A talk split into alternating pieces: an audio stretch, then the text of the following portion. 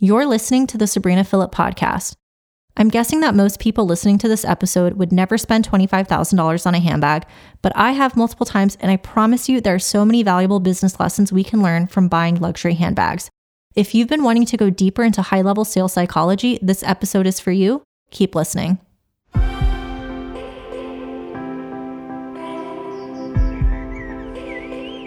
You're listening to the Sabrina Philipp podcast. In this show, online business coach and self made millionaire Sabrina Philipp shows you how to do entrepreneurship your way. She moved to Bali with just $800 in her bank account, and one year later had scaled her business to seven figures. Sabrina has been featured in Forbes, Business Insider, Goalcast, and Cosmopolitan, and is a contributing writer for Entrepreneur. Using her signature intentional, manageable, profitable framework, Sabrina helps women make millions online Currently living in Scotland with her two doodles, Bonnie and Clyde, tune in each week as she reveals the best tips, tricks, and strategies for creating the intentional life and business of your dreams. Here's your host, Sabrina Philipp. Welcome back to the podcast. And in today's episode, we are talking about the Birkin bag effect, what buying $25,000 handbags taught me about business. Now, if you are not a handbag person, let me introduce you to the super mysterious, elite, kind of obnoxious world of luxury handbags. Now, obviously, most people know about Chanel and Louis Vuitton, but really at the top of the food chain is Hermes. Now, Hermes is one of the very few left standing family owned businesses, and it started off with a lot of equestrian gear.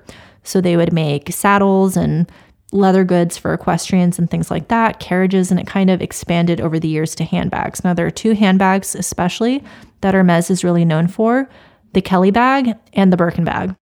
The Kelly bag is so named after Grace Kelly, which that was not the original name of the bag, but um, Grace Kelly had, I believe it was a Kelly 32, and I think it was in black box leather retourné uh, bag. It might have even been a Kelly 35. And when she would get out of cars, she would hold it really close to her chest. And that was actually her way of hiding her pregnancy. And so she was always holding that bag close to her chest, covering her stomach. And that image was just photographed all over the world so many times that it started to be called the Kelly bag. And then the Birkin bag is so named after Jane Birkin, who was a, or not was, still is, very much alive. But Jane Birkin um, is a French model and actress, and she was very famously known in the 70s and 80s for having a wicker basket that she used as her bag that she would take everywhere. And the story of how the Birkin bag came to be is that she was on an airplane trying to stick her wicker basket into the overhead locker, and it just kind of all spilled out everywhere. And she was sitting next to a man saying that, you know, she wished she had a different handbag that could hold all of her things. And he happened to be I believe, the owner of Hermes, or he might have been the designer, but someone affiliated with Hermes. And so the story goes that on the back of an airplane napkin in 1983, the Birkin bag was designed with the help of Jane Birkin. And there is a famous line in Sex and the City where Samantha is trying so hard to get a bag, a Birkin bag, and you know, he's kind of saying like there's a wait list and she's like for how long? And she's he's saying like, "Oh, it's $4,000." And she's like, "For a bag?" And he's like, "For a Birkin." So it is a thing. So why are we talking about this? I think that there is so much to be learned about business here. So Birkin bags start in store at $10,000 ish these days. There's different sizes you can get. You can get a 25, 30, 35. I don't know if there's a 40 centimeter, but basically that size is for the centimeter width across. And for a basic leather, which would be something like a Togo or an Epsom leather, it's going to start about $10,000, but you could be spending hundreds of thousands of dollars on these bags for the more intricate ones, especially the ones that are being resold. There are Birkin Himalaya bags, which are like a white ombre grayish crocodile bag with like diamond hardware. Those bags are going for half a million in some cases. So, what can we learn about business from this bag, from these bags? I think so much actually, right? Because one of the things that makes Hermes bags so appealing is the exclusivity of them. They're extremely hard to get. You can't just walk into a store and buy a Birkin bag or a Kelly bag. What Hermes is looking for is that you are building a relationship with them. So they want you to purchase products in other categories, in homeware, in ready to wear, in shoes, in small leather goods. Now, they have never publicly disclosed this, but anyone who plays the game knows that if you build an account and build a relationship with a sales associate, you are much more likely to be offered a handbag. So Hermes is really focused on choosing their customers, which is the first lesson that we can take from this. They are focused on customers who continue to invest in the brand and then they reward them with their best possible products. They reward them with their most exclusive offer. And one way we can see this in our own online businesses is if you are noticing that you have customers who continue to invest in your master classes, in your mini courses, in your programs, those are going to be the clients that you are going to think of that you will then invite into your highest level masterminds. That if you're doing an in person event, that you're really going to go ahead and invite them into that. There is power in choosing your customers, and it really creates this beautiful sense of connection, relationship, and just delight for customers when they feel so connected to a brand that it's not just about what I buy, but the relationships. I have made friendships and relationships with Hermes sales associates. Um, you know, some in Paris, some in the United States that I am connected with on social media, that they comment on my content, I comment on their content, and there is an actual relationship there that feels really great that I am actually bought into the brand and the story and I care about the company and I have so many Hermes products in my house that having those bags is kind of the cherry on top. But I feel this really big connection. The other lesson that we can take from the Birkin bag effect is to really focus on the long term value of a customer. So, Hermes knows that a lot of people want a Birkin bag or one a Kelly bag because it's a status symbol. So they're going to be one and done customers and then they're never going to buy anything else. So rather than just letting anyone purchase a bag, they are, as I said, you know, kind of looking for who is building a sales profile, who's building a relationship. So they're looking for that long term value of the customer and they are rewarding continued investment in the business with additional offers. So it's creating the sense of FOMO, it's creating the sense of exclusivity, which some people are going to hate this. Some people are going to listen to this and be like, oh my God, that is so fucked up. Don't buy a Birkin bag then, right? But for the people who get it, who like the brand, who have the ability, Jay Z said, if you can't buy it twice, you can't afford it. For the people who, who can buy it twice, this is fun. Like, this is enjoyable. Like, you don't need to take it so personally, like, oh my God, they rejected me. Like, no, it's just business, baby. But there is that really big focus on long term value and long term relationship building. And I think that's something as business owners that we can really think about. It's not just how do I make this next sale? How do I get somebody to buy this $100 course? But how do I build a relationship so that the $100 course can turn into a $10,000 mastermind sale? And how can I continue to invest in the relationship so that there is a long term value for my customer and for my business? Because we know that it is much easier to get another purchase from an existing customer than it is to go get a new customer. It's much more expensive to go get a new customer. But if you can build and encourage that process of repeat purchases, that is really where your business is going to scale because not only are you bringing in new people, but you're also getting continued investment from people who are already bought into your brand. The third lesson that I think we can take from the Birkin bag effect is to really make your offer exclusive. Now, this is not going to be for everyone, but I think that if you are working in high ticket, which obviously Hermes is, if they're selling, you know, $10,000 purses, exclusivity can really breed brand loyalty because that is just human nature is that we want a sense of belonging. We want to feel part of the in crowd. We want to be a part of the cool girls club. And i think you know so much of life and growth and developing is realizing that you don't need that. And also, most of us are not that evolved. So, there is definitely some business magic in making your offer exclusive and kind of having some hurdles to get into that offer, whether it's, you know, having an application or having a vetting process or, you know, maybe having a requirement that they've worked with you previously. But that sense of exclusivity can really breed brand loyalty, but it can also breed a sense of belonging where you know that everyone who is in that room, who is in that program, has a shared sense of values. When I connect with someone who has an Hermes bag or a Chanel bag or likes Bottega bags or whatever, it's so fun because I know that I have things that I can talk to them about. I know that I can talk to them about leathers. I know that I can talk to them about colors. Like that for me is just so fun. And I instantly know that we probably are going to have a lot of things in common. We probably like luxury. We probably like craftsmanship. We probably like storytelling. We probably like relationship building. So these are things that I feel through the exclusivity of the brand. I can identify people that I relate with. Now, we have exclusivity in all sorts of different ways, right? Olympians, that is an exclusive elite club, right? They really value and appreciate being at the Olympics because they know how hard it was to get there. So I don't want you to think of this only as a way of being snobby. I more so want you to think of this as a way of making it a bit challenging to get into your highest level, most premium offer can be a really great way to make people feel super committed to the investment that they've made Whereas sometimes if you just buy whatever thing, I've had this happen so many times, people will buy a really low cost course and they just never watch it. Why? Because it really wasn't that much of an investment for them. But I have six Hermes bags now. I have two Birkins and four Kellys, and I really love and appreciate them because I know how much they cost. I know how many things I had to buy to get them. I know the big, you know, sales conversations I had to have in Paris to get them.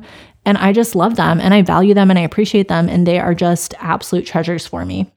The other thing that I think is super cool about that is that with such a level of exclusivity, you don't need traditional marketing. So, one thing to note about Hermes is that Hermes does not do any sort of traditional marketing campaigns. Now, obviously, they will do, you know, photo shoots and they will do fashion walks, but Hermes is not running Facebook ads. Like, Hermes is not taking out billboards. Hermes is very much about word of mouth and exclusivity. And if you know, you know. And the reason why that works is that they do not have an unlimited number of products, right? There's not 10 million Birkin bags in the world. Each handbag, whether it's the Birkin or the Kelly, can take over 24 hours of manual labor, and it's only one artisan per bag making this.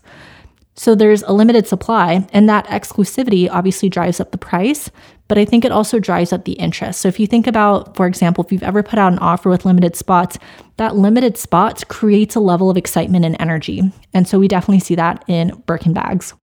Which brings me to my fourth point, which is to gamify the buying experience. Now, we've talked about this a little bit already, but what Hermes will do is if you are purchasing other products, that will be in your sales profile. And there are different sales associates for different departments. So, someone who works in jewelry is not going to be able to sell you a purse. Someone who works in you know, shoes and small leather goods is not going to be able to sell you a purse. But when you do get a leather appointment, they will be able to see your sales profile. And what I have found to be true, because I've never been denied a bag, I've always been offered one, is that when they see that I am a long term customer who purchases in multiple categories, it is easier for me to get a bag. And also, I feel like I'm on a first date or an interview and like basically flirting with the sales associate to build a connection with them. And I'll tell them other things that I want to purchase. And then I get offered a bag. And I don't just get offered any bag. They will maybe show me one. I've one time in Paris, they showed me two bags and I have to pick one. So it's not just like place your order. There's a bit of a gamifying experience to it, which again, some people are going to hate that, but I love that. And I think it's super fun.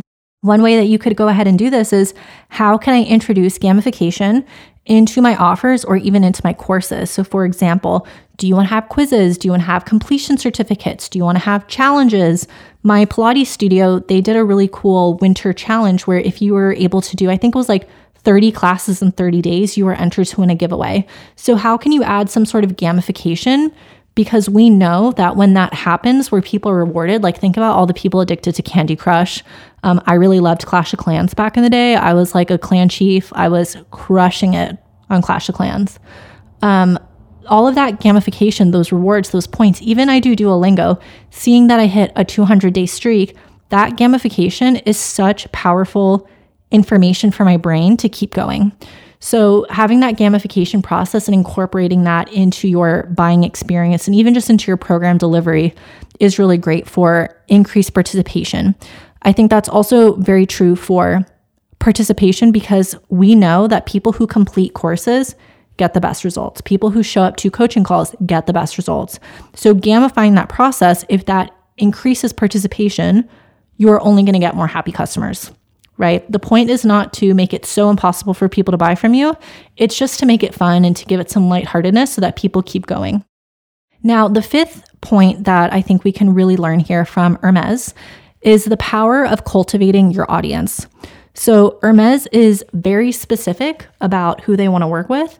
They have screening processes when someone comes in to buy a handbag to figure out is this just a reseller who doesn't care about this, who's going to resell this bag? Because the second that bag leaves the store, it is worth at least two to three times whatever you paid for it. So they're really focused on getting a few ideal clients and going deep rather than going wide.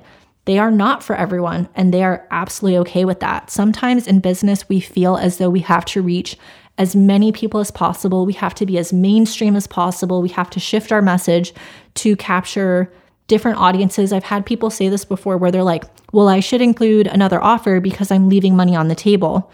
Hermes is leaving money on the table all the time. I have some belts from there. They're like a $1,000 each. They're not going to go put out a $15 belt because why would they want to go sell, you know, I don't even know how math works, but let's say $815 belts when they could just go sell $2,000 belts, right? So it's really about thinking about who do you actually want to work with and building an audience of buyers. Now, this is something I've talked about previously with clients and on the podcast, but when you are selling, when you are marketing, you have to be very mindful about who you want to work with because you want to cultivate and attract and build the right client base. You don't just want to have the biggest audience ever of people who just like what you're doing and are listening for your free content, but people who actually want to buy from you. So, Hermes is such a beautiful reminder to go deep, not wide. You can obviously do it both ways, right? A place like Walmart, fantastic. They have so many great products and price ranges for everyone. They go super, super wide, and that really works for them. Hermes, so much of what they do is about brand and storytelling and craftsmanship and going deep and getting you sold on this idea that this purse that you're about to spend $12,000 for is such an honor because one person spent 25 hours making the bag. And this bag has been around since 1983, so over 40 years now.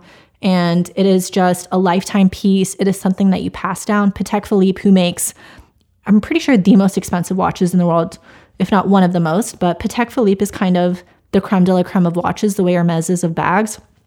I can't remember exactly what the slogan is, but Patek's whole marketing campaign is basically that you do not own a Patek, you are the custodian of it. You are the person who takes care of it for a limited period of time and then you pass it down to your family. You pass it down to your children, to your grandchildren, to your niece, your nephew, whoever it is.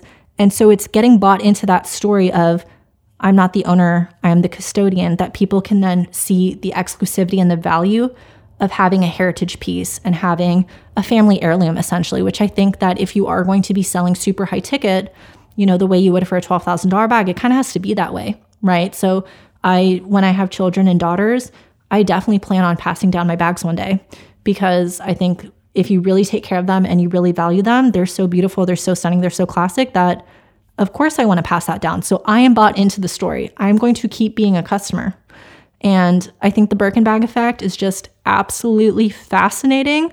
Like, if you take one thing away from this, you can be like, wow, Sabrina's crazy pants. Sabrina's spent $25,000 on handbags. I have. I have spent well over $150,000 on handbags. Well over. That's wild. And what an interesting sales psychology conversation we've had today. I think that this is hopefully food for thought for you. I want to get another bag for my birthday. I think I really deserve a mini Kelly. So we'll see. That's on the list. But what an interesting sales psychology conversation and something to chew on. I hope that you chew on this. I hope that you do some research into the rabbit hole. Go down through the TikTok, YouTube, Hermes purchasing rabbit hole Hermes game. I think you will be fascinated. Half of you are going to hate it and be like, oh my God, this is so stupid. This is so mean. I can't believe you do this. Some of you are going to be like, wow, that sounds so fun. I want one on my vision board however you feel about this, what an interesting sales psychology conversation. I hope that this episode was helpful. I hope that you think my bags are super cute, and I will see you in the next episode.